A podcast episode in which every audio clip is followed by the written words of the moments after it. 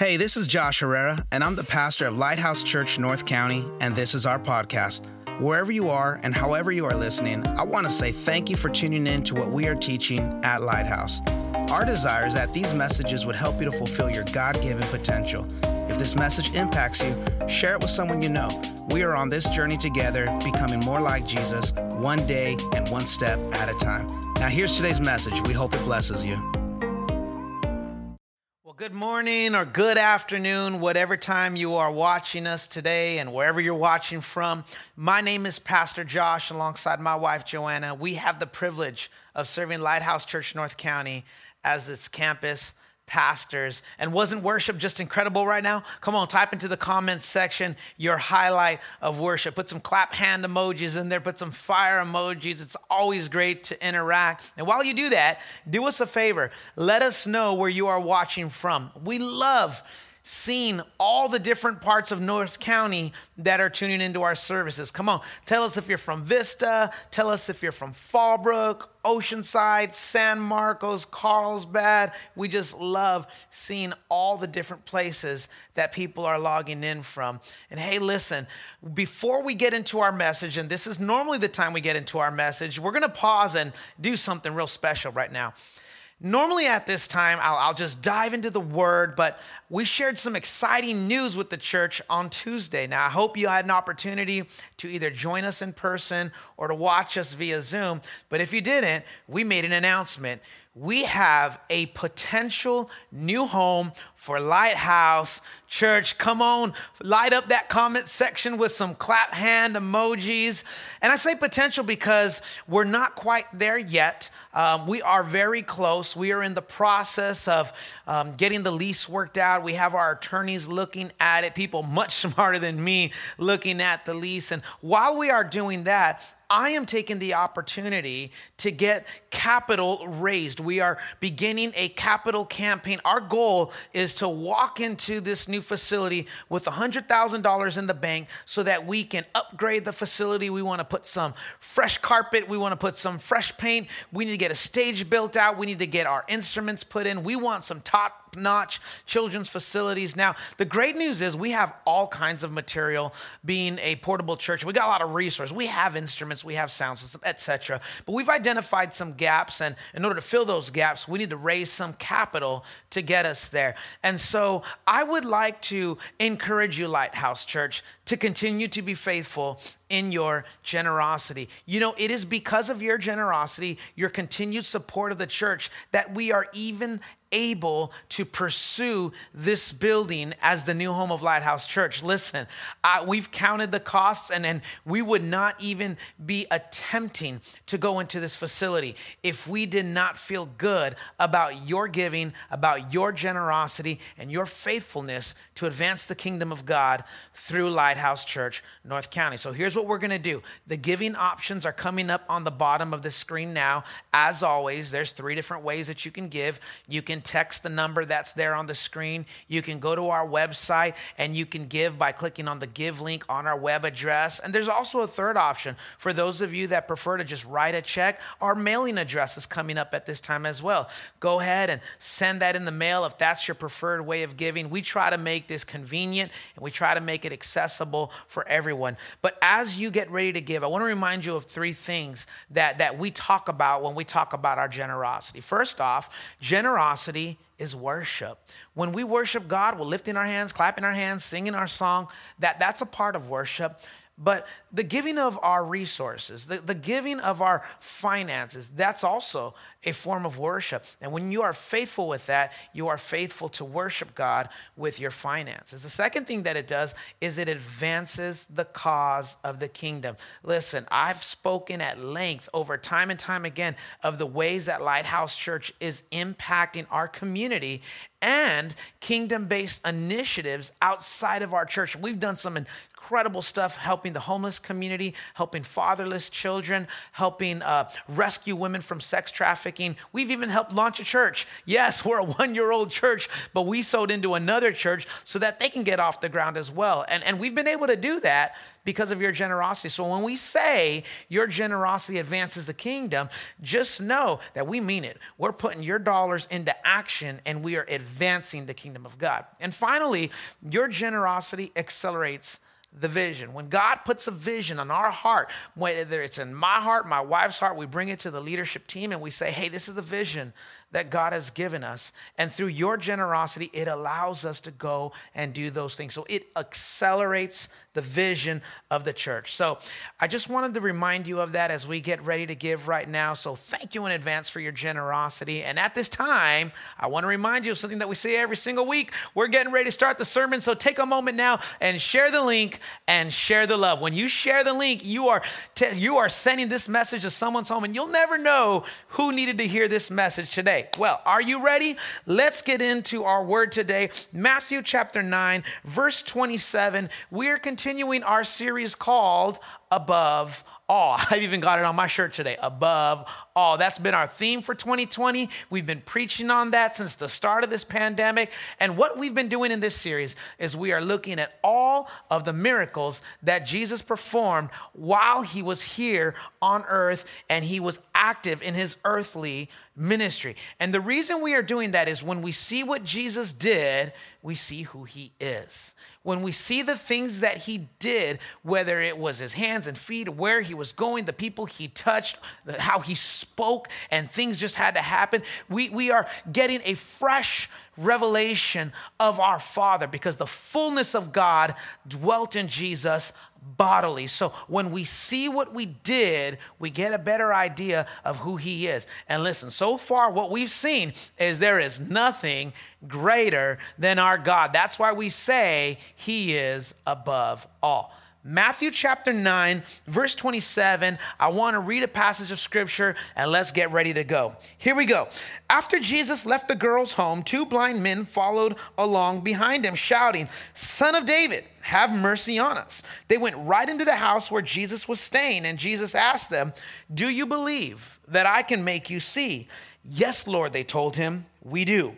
Then he touched their eyes and said, Because of your faith, it will happen. And suddenly they could see.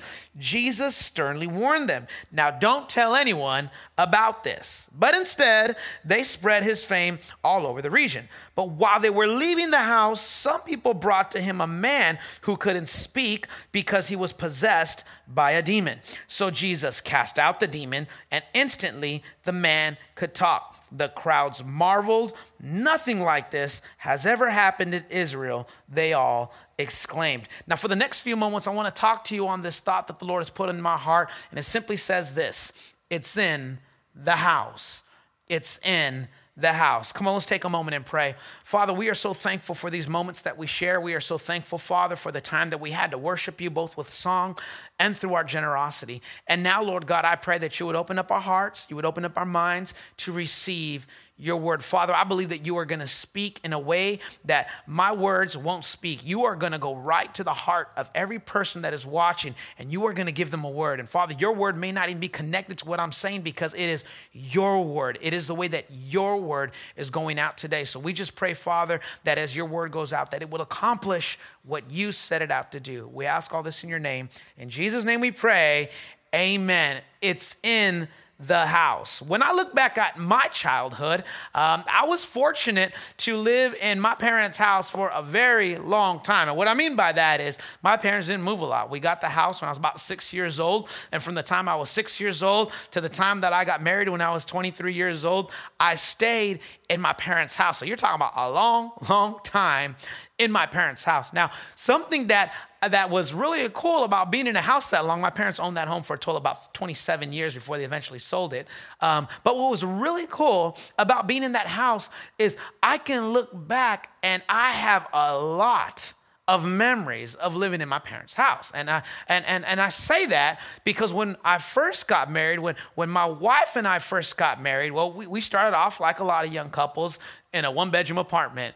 And uh, I think we figured out in the second week that a one bedroom apartment was just too small for us. And so we only stayed in our one bedroom apartment for six months. And then we upgraded, if you will, to a two bedroom apartment. And we had a little more space. You know, if ever we needed space from each other, it was like, you know, I'm to go to the other room. Uh, that rarely happened. But, but if it did happen, we had space in our new two bedroom apartment. But here's the deal. A couple weeks in, we realized as great as this two bedroom apartment is, it's still not enough room. So after six months, we moved out of that apartment and we actually bought our first home. It was a three bedroom townhome, two story, and garage. And, and all of a sudden, we're, we're now adulting, if you will. Um, and, and, the reason I, I say that, and the reason I want to highlight that story is in our one bedroom apartment and in our two bedroom apartment, we only lived there for a total of six months.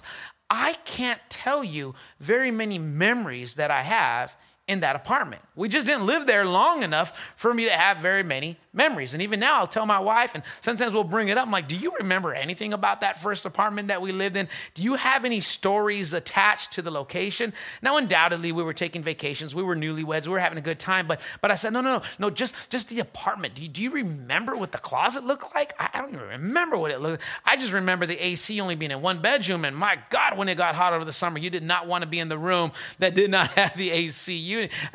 But, but very, very vague memories. And it, it, contrasts with my father's house because in my, my dad's house, because we lived there for such a long time, I have all these amazing memories of looking at, of living at my parents' house. I mean, and if you and if, if you lived in your parents' house and they didn't move at all and you just kind of stayed there for a long time, I think you got your own memories too. I was thinking about I was thinking back on some of my memories, and because it's summer, I I remember watching so much MTV during the summer. Come on, I grew up on a lot of Beavis and Butthead. God help me, I've repented. It's a part of my testimony now. He's forgiven me of that stuff that I used to watch. But but I watched so much MTV in the summer and and I would go swim at the community pool that was just across the street from my parents' house. I remember having sleepovers with my cousin, and uh, you know, it would start off as one night, and, and he'd stay for like seven nights. And, and those were just some of the,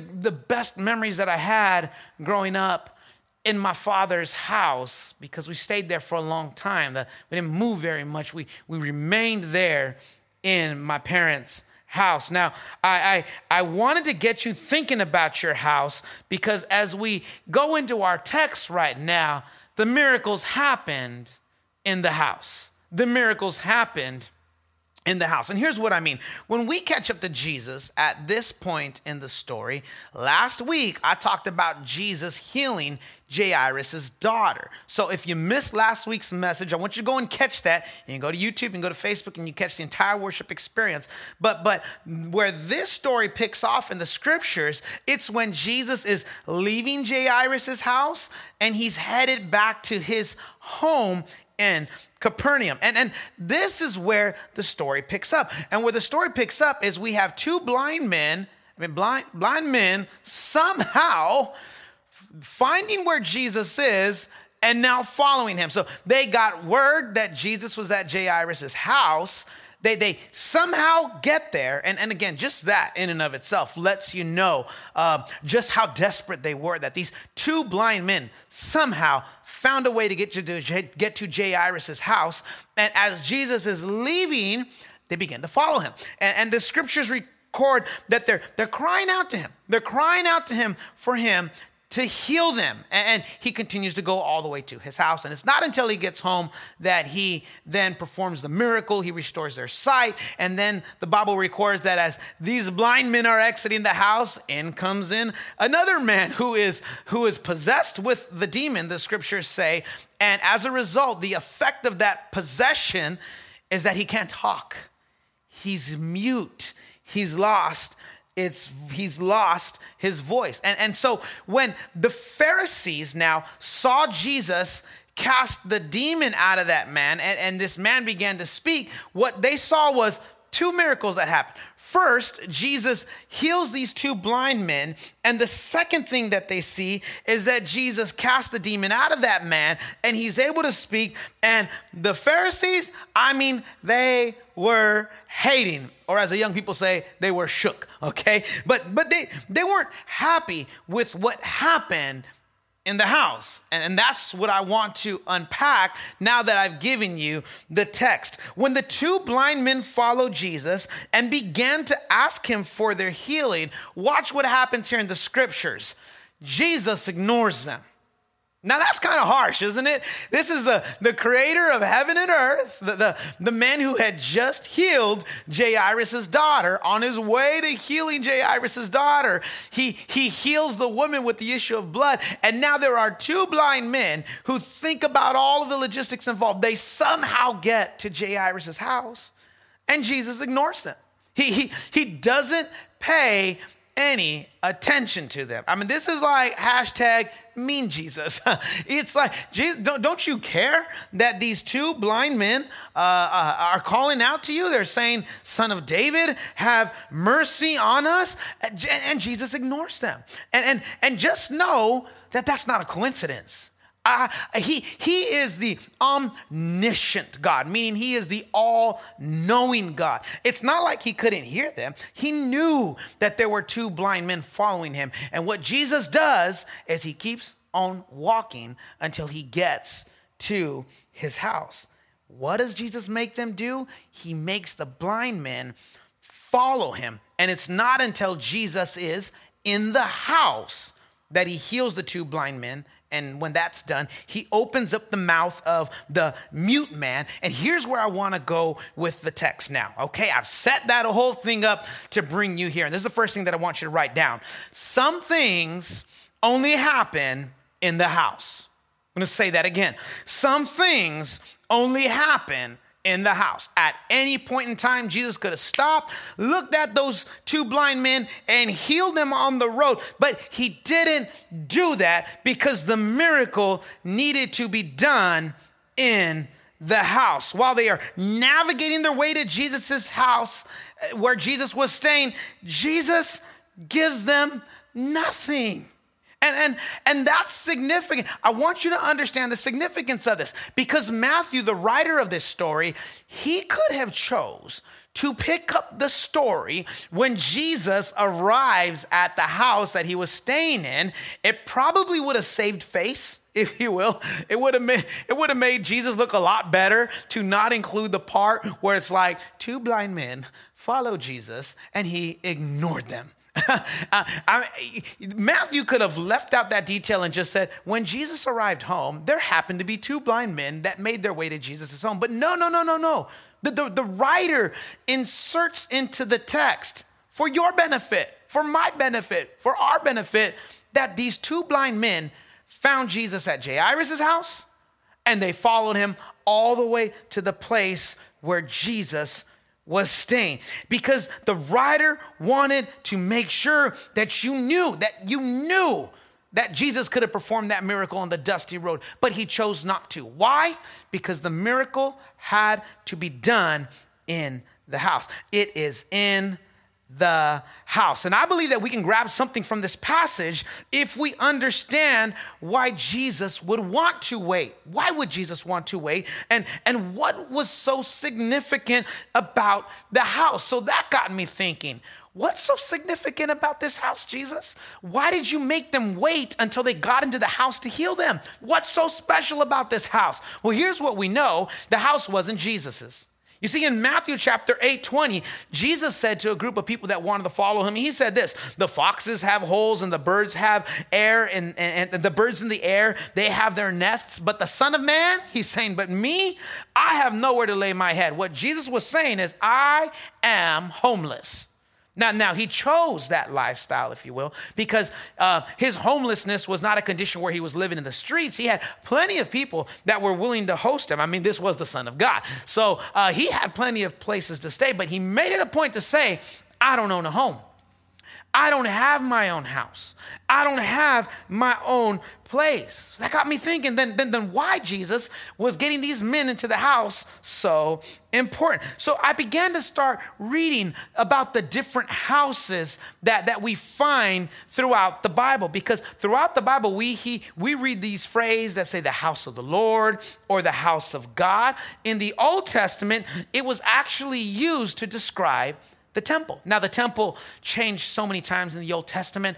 Uh, first, it was a tabernacle, which meant it was portable. It was like propping up a tent and taking it all down. And in the tabernacle, there was this room that was called the holiest of holies. And, and in there was the Ark of the Covenant. And, and, and, and, and on the Ark of the Covenant was the mercy seat. And, and the high priest would come there. That was called the house of the Lord. It was the place where his divinity and our humanity collided. That was the house of the Lord. I think about some of the other significant houses that we read about in the scriptures. You see, David wanted to build a very nice temple for God, and God said, No, you can't do that, David. You, you, you fought too many battles and you've been involved in too many wars. You've killed too many men. There, there's too much blood on your hands. But what you can do is prepare all the furnishings for the house, and I'm going to commission your son Solomon to build me a house. So, so David said, Okay, well, if I can't build you a temple, I'm going to prop up a tent. So David had his own tent, and the Bible called that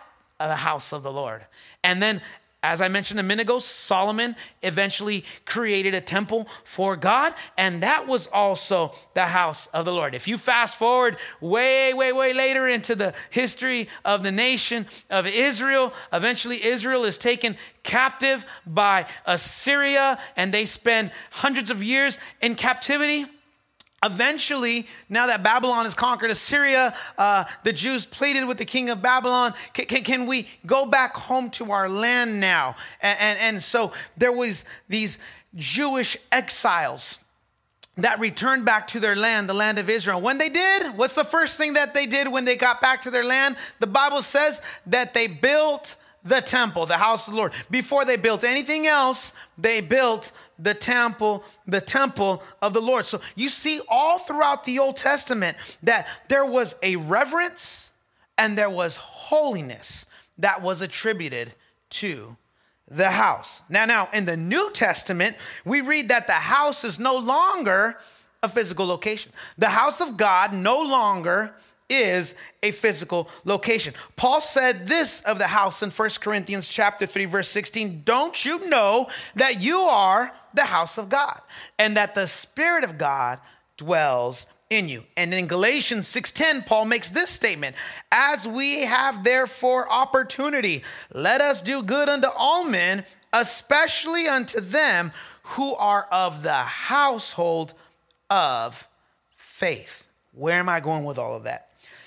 After Jesus was crucified and ascended into heaven, the house was no longer a physical location, but anywhere that we found the Spirit of God, both individually and corporately.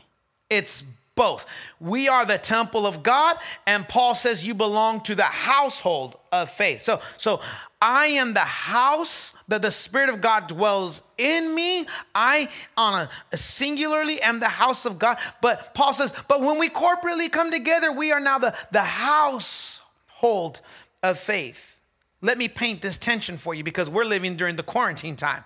And during the quarantine time, churches can't even gather in buildings. It's only now that, that, that churches are allowed to gather with all kinds of um, restrictions. And, and, we're praying that this time is going to blow over. Uh, but but you, you heard this a lot. You'd hear people say, We don't need a building in order to worship. God is in us, and you are absolutely right. But does that mean we should isolate ourselves just because the Spirit of God is in us? Absolutely not. Because as Paul says, you are a part of the household of faith. And if I could say that another way, Paul was saying, you're part of the faith family. And because we are a part of this household of faith, God has created, catch this now, this big, beautiful, diverse family of faith. And Paul says we're to do good with the family of faith. All right, let me ruffle your feathers right now. Get ready, buckle up, because I'm gonna I'm gonna get up in your, your stuff right now. And in this household of faith, there is both Republican and Democrat. And in this household of faith, there is both liberal and conservative. And in this household of faith, there is both black and there is white. In this household of faith, it is a big, beautiful family. Paul says, Y'all do good to one another. As a matter of fact, the church, when we understand this, we ought to show the world what it looks like for black and white and right and left and, and Republican and Democrat to get along. I'm going to be honest with you. God did not call me to pastor a church full of a bunch of Republicans. And God did not call me to pastor a church full of Democrats. As a matter of fact, I don't care what your voting party is. I've come to pastor a people that are aligned with the kingdom of heaven. And, and people ought to be able to come into a church and say, you know, those of you that are on opposite sides of these agendas, you all love each other. You're not bickering. You're not fighting. You're not engaging war on social media. I think this is what the Bible was talking about when the Bible said this are the followers of Jesus. This is how they knew that they were the followers of Jesus. They had love for one another. It was just that simple. They had love for one another. And Paul said, This is the household of faith. It's all backgrounds, it's all tongue, it's all tribe together. Can I take you a little further? I was having a great conversation the other day with Salah. Salah's on our lead team. He's also uh, the CFO of our church. And he started asking me these questions. And Salah, if you know Salah, he asks good questions. And so he's asking me these questions. And I had to pause. I said, You're asking a lot of questions that are relative to the North American church. I said, But the church in Africa, these questions don't apply. And what happens is we think, we think the church is a North American church. We think that the church is, what we are experiencing in our first world.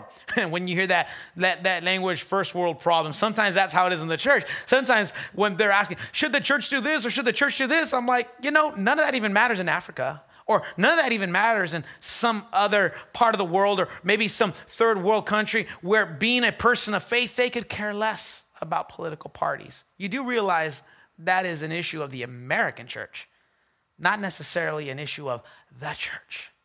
And so it's not just what we deal with here in America. The church is so diverse that when we get to heaven, we're going to meet a lot of people. We're going to see a lot of people that we had no idea were a part of the church. So I, I try not to get too tunnel vision, just, just, just my, my little first world North American church and think, no, no, no, the church is much bigger. The church is much broader and, and the things that are our issues, we think, oh my God, they're big, big, big, big issues. God's like, you know, I got a church in Europe that ain't fretting over this stuff. They're not as worried about this stuff. And it's all the church. Now, now, okay, I've talked at length about the house. I've talked at length about us being a part of the household of faith. Let, us get back to these three men in our story because two of these men were blind and one was not able to speak. Write this down. It's not just that they couldn't see and couldn't speak. Here's the application these men lost their vision and they had no voice. These men had no vision and they had no voice. And listen, Jesus could have restored vision and he could have restored that voice anywhere. But guess where he chose to do it? In the house. In the house. Because I believe that our vision and our voice needs to be found in the house. Our vision, the vision for your life, the vision that God has for you, and your voice.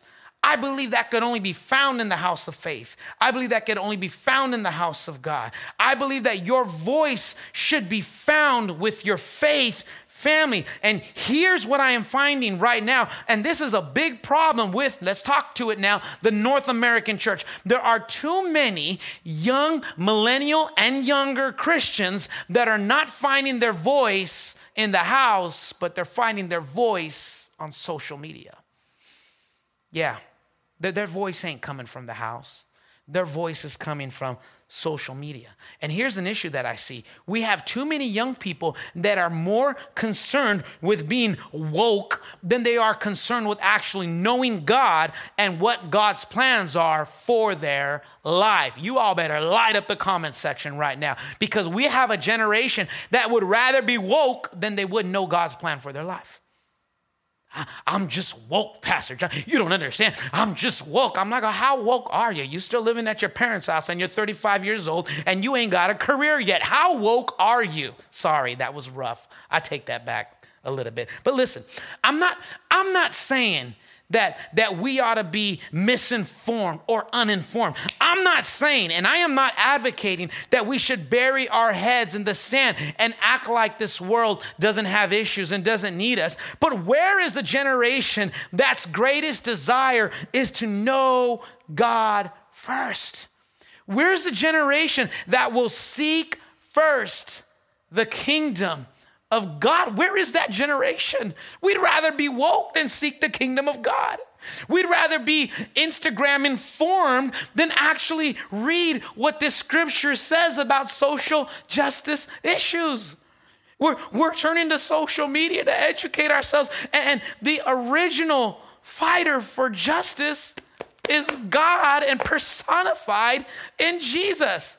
This is what King David said about his desire to know the Lord. He said, There is one thing that I've desired of the Lord, and that I will seek after, that I may dwell in the house of the Lord all the days of my life. Psalms 84:10 the psalmist wrote, "Better is one day in your courts than a thousand elsewhere." Watch this. I would rather be a doorkeeper in the house of my God than dwell in the tents of the wicked. Where has this desire for the house of God gone? Where has this desire to commune with the household of faith gone? We've lost our vision and we've lost our voice. Listen, if your voice, listen to me, Jesus follower, you that are watching online right now, if you are a, a, professing Jesus follower, if your voice is only used to push your political opinions, where has your voice gone? Where has your voice gone? If your voice is only used to push your political ideologies, where has your voice gone?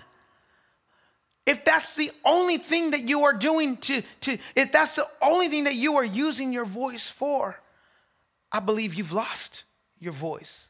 When, when, when, when God breathed his spirit in you, and when you were filled with the power of the Holy Spirit, some of you speaking in other tongues, what God did is he not only put his spirit on the inside of you, but when you began to speak in other tongues, he gave you a new voice.